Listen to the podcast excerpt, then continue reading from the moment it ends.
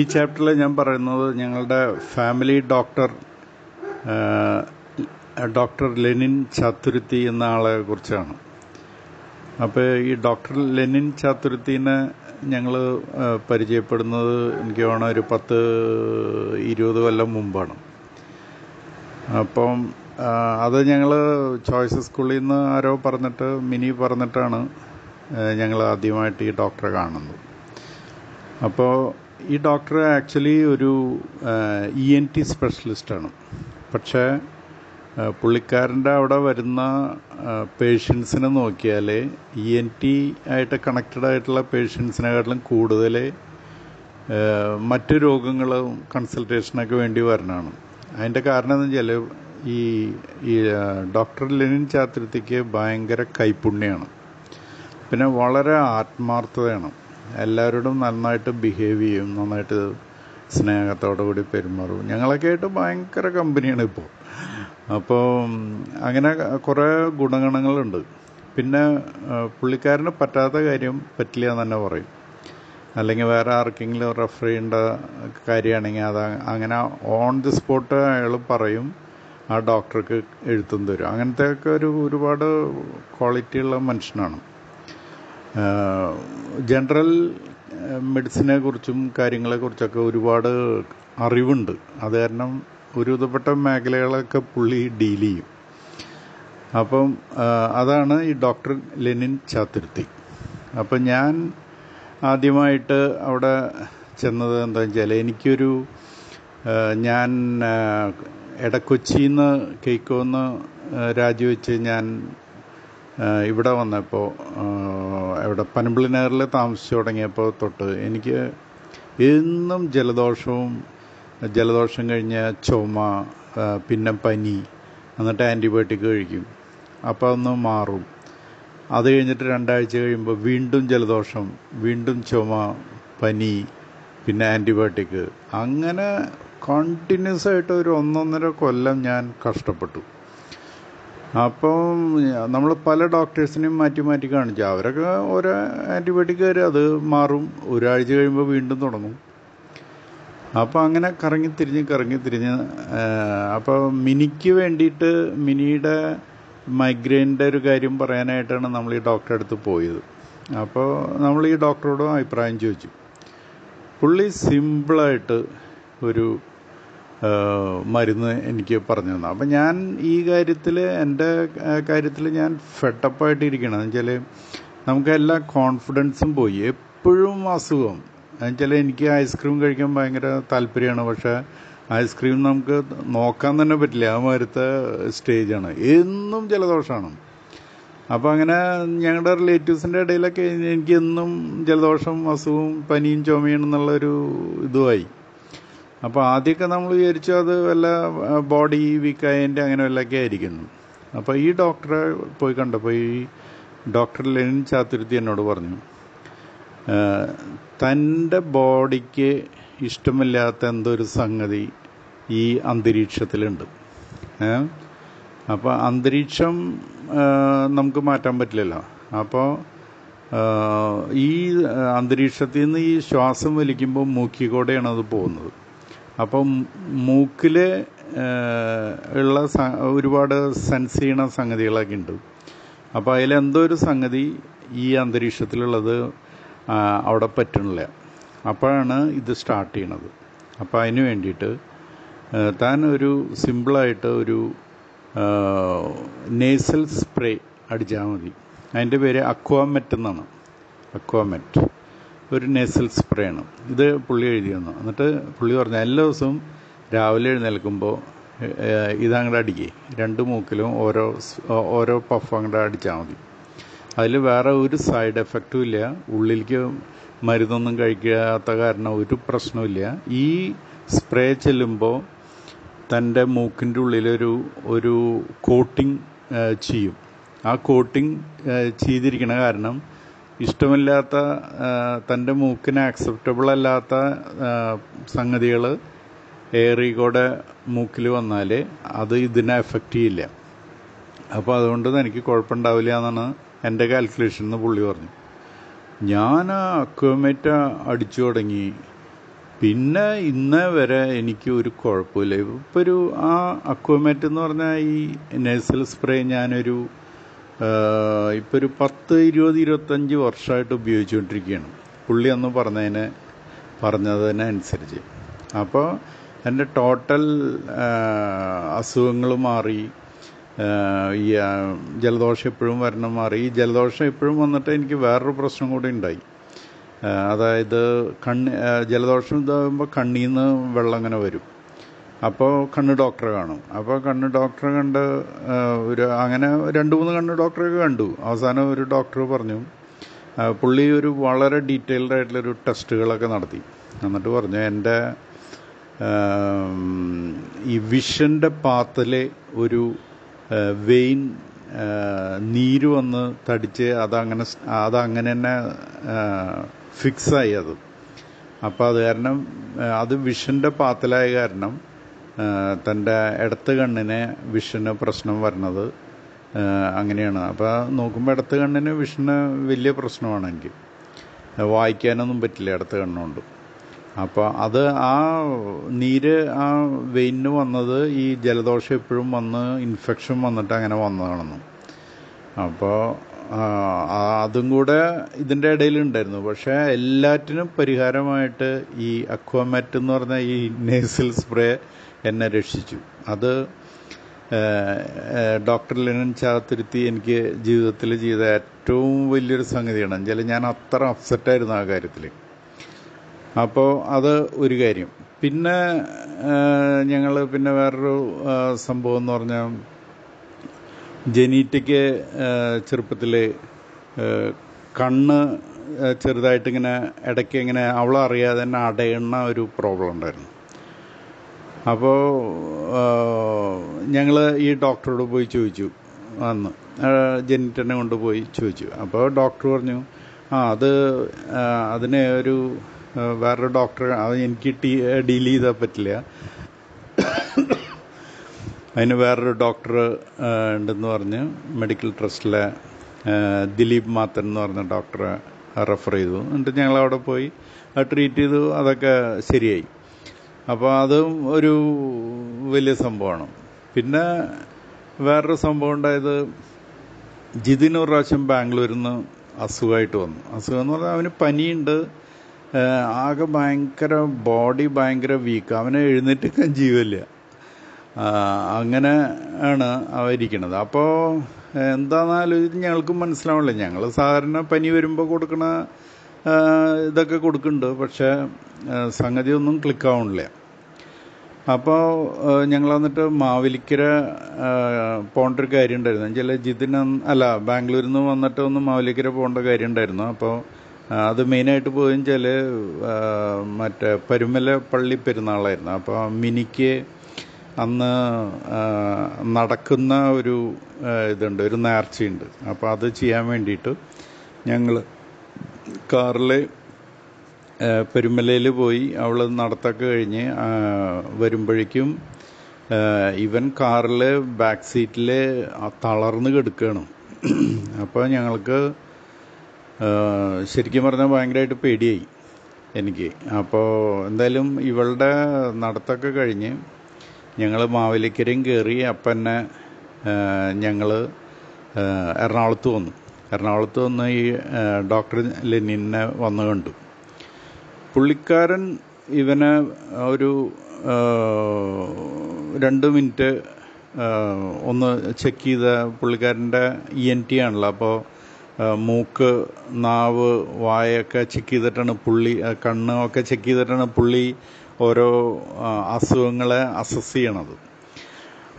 അപ്പോൾ ഇത് ജിതിനെ നോക്കിയിട്ട് പുള്ളിക്കാരൻ പറഞ്ഞു ഇതേ വേറെ ഒന്നല്ല ഡെങ്കിയാണ്.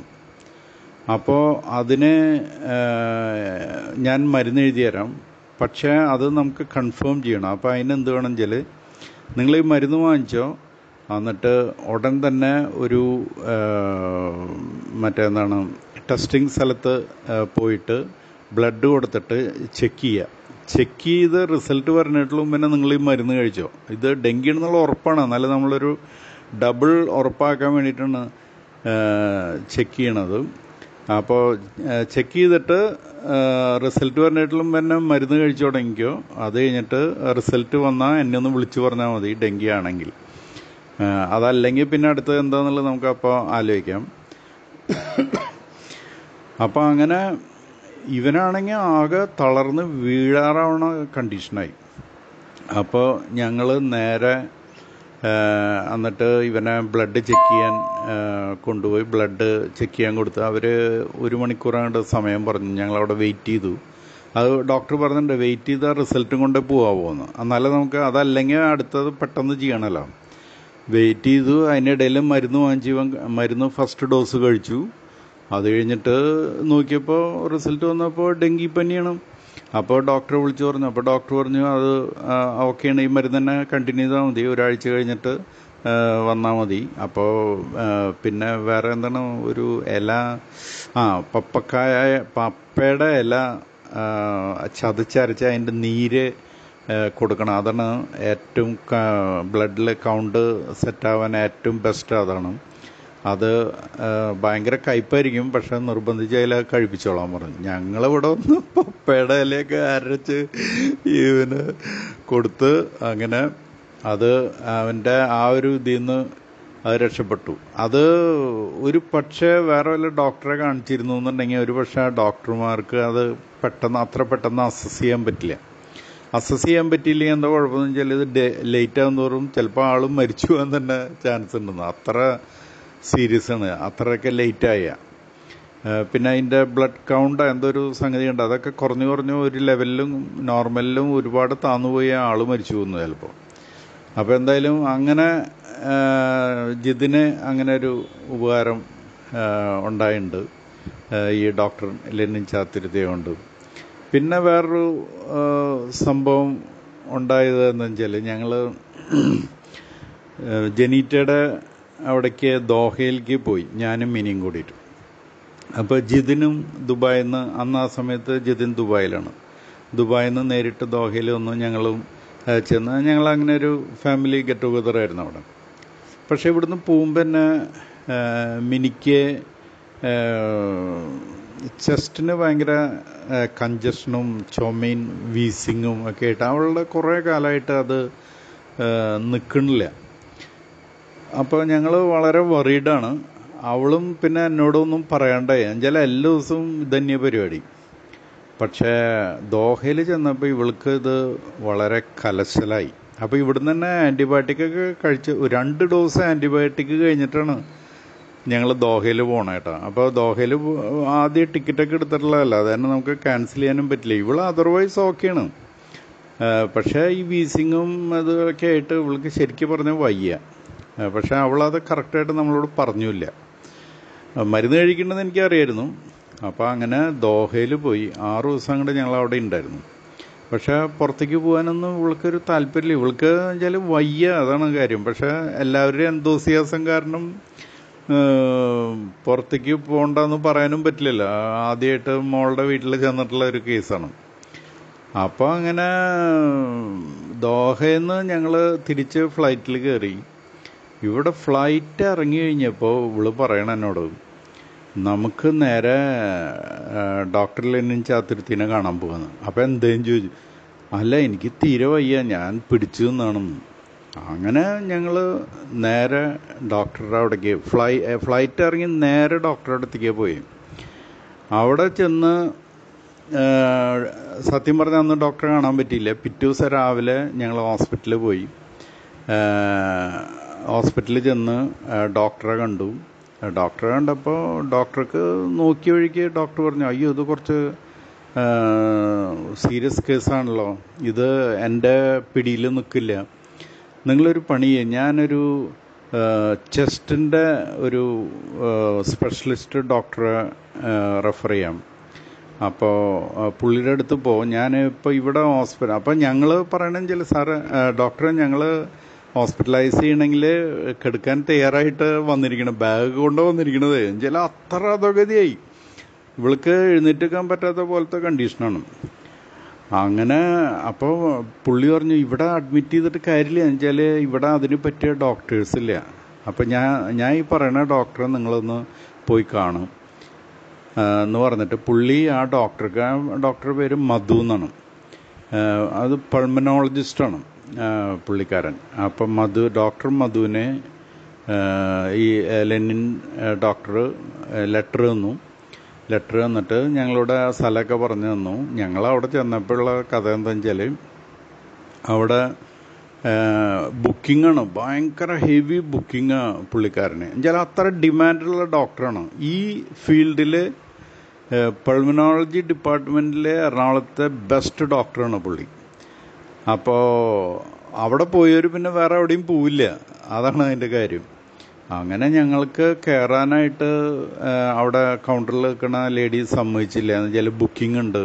അവർ പിന്നെ കുറേ വർത്തമാനങ്ങളൊക്കെ പറഞ്ഞു. ഞങ്ങളപ്പോൾ ഈ ഡോ മറ്റേ ലെനിന്റെ ഡോക്ടറുടെ ലെറ്ററൊക്കെ കാണിച്ചു. പക്ഷെ അതൊന്നും അവിടെ ഏച്ചിയില്ല അവർ അവരുടെ ബുക്കിംഗ് ആളുകളിലൊക്കെ കയറ്റി കഴിഞ്ഞ അവസാനം അപ്പോഴേക്കും ഇവൾ അവിടെ തളർന്ന് വീഴാറായി. ഞങ്ങളൊരു നിമിഷം വിചാരിച്ച് എവിടുന്ന് പോയിട്ട് ഇനി വേറെ വല്ല ഹോസ്പിറ്റലിലേക്ക് പോയാലോ എന്ന് പിന്നെ ഈ ലെനിൻ ഡോക്ടർ പറഞ്ഞത് കൊണ്ട് മാത്രം ഞങ്ങൾ അവിടെ പിടിച്ചു നിന്നാണ് അപ്പോൾ ഈ ലേഡിയാണെങ്കിൽ ഞങ്ങളെ കുറേ ഇൻസൾട്ട് ചെയ്ത് വർത്താനം പറയുകയൊക്കെ ചെയ്തു. എന്തായാലും ഒരു ഉച്ചയ്ക്ക് ഒരു ഒന്നര മണിയായപ്പോൾ ഞങ്ങൾക്ക് ഉള്ളിൽ കയറാൻ പറ്റി. ഉള്ളിൽ കയറി ഈ ഡോക്ടർ മധു ഇവളെ ചെക്ക് ചെയ്ത് കുറേ ഈ ലെനിൻ ഡോക്ടറെ ലെറ്ററൊക്കെ കൊടുത്തു. ഇത് ചെക്ക് ചെയ്ത് കഴിഞ്ഞിട്ട് അയാൾ ഒരു മരുന്ന് എഴുതി. എന്നിട്ട് ഒരു മരുന്ന് എഴുതിയിട്ട് പറഞ്ഞു ഇത് നാല് ദിവസം കഴിക്കുക അത് കഴിഞ്ഞിട്ട് അഞ്ചാമത്തെ ദിവസം എന്നെ ഒന്ന് കാണാമെന്ന് പറഞ്ഞു. വേറെ ഒന്നും പറയണില്ല കേട്ടോ. അപ്പോൾ ഞങ്ങൾ ഞങ്ങൾക്കൊരു വിശ്വാസമല്ല. എന്നുവെച്ചാൽ ഈ ഒരൊറ്റ മരുന്ന് എഴുതിയിട്ടുള്ളൂ. പക്ഷേ നമ്മൾ അത് അവിശ്വസിക്കാതിരുന്നതിന്റെ കാരണം വെച്ചാൽ ഈ ഡോക്ടറിലും ചതുർത്ഥി പറഞ്ഞുകൊണ്ടാണ്. അല്ലെങ്കിൽ ഞങ്ങൾക്ക് അതൊരു വിശ്വാസമാവില്ല അത് കഴിഞ്ഞിട്ട് ഞങ്ങൾ ആ മരുന്ന് വാങ്ങിച്ചിട്ട് വീട്ടിൽ വന്നു. എന്നിട്ട് ആ ഡോസ് കഴിച്ചു തുടങ്ങി. നാല് ദിവസം കഴിച്ചു. അഞ്ചാമത്തെ ആ നാല് ദിവസത്തിൽ രണ്ട് ഡോസ് കഴിഞ്ഞപ്പോഴേക്കും ഇവൾ ഒരു കൺട്രോൾ എഴുന്നേറ്റിക്കാവുന്ന ലെവലായി. അപ്പോഴേ ഞങ്ങൾക്ക് മനസ്സിലാവും അപ്പോൾ ഇത് കലക്കം മരുന്നാണല്ലോ. ഈ മരുന്നിനാകെ നാൽപ്പത്തഞ്ച് രൂപ കൊണ്ടുള്ളൂ കേട്ടോ അങ്ങനെ ഞങ്ങൾ നാല് ദിവസം കഴിഞ്ഞിട്ട് അഞ്ചാമത്തെ ദിവസം ഈ ഡോക്ടർ മധുവിനെ കാണാൻ പോയി. അപ്പോൾ ഡോക്ടർ മധു പറഞ്ഞു അപ്പോൾ സംഗതി അപ്പോഴേക്കും ഞങ്ങൾക്ക് ഒരു ഇതൊക്കെ ഓക്കെ. അപ്പോൾ ഡോക്ടറും മധു പറഞ്ഞു സംഗതി കുഴപ്പമില്ല.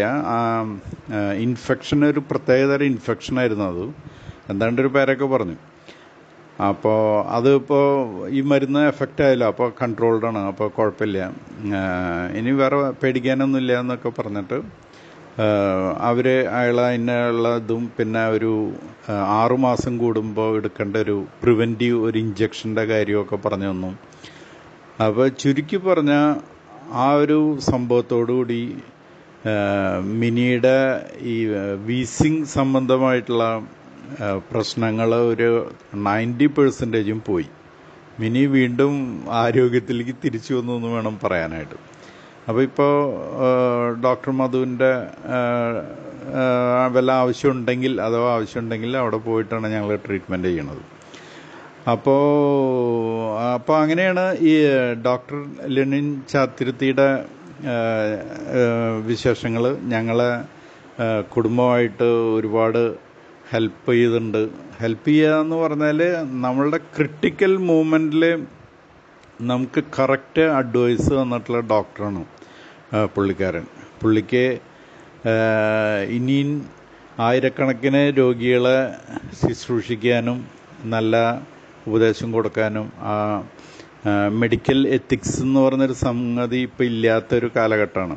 ആ കാലഘട്ടത്തിൽ ഇതേപോലത്തെ ദൈവാനുഗ്രഹവും കൈപ്പുണ്യമുള്ള ഡോക്ടറിന് ദീർഘായുസ് കൊടുക്കണമെന്നാണ് എന്റെ പ്രാർത്ഥന.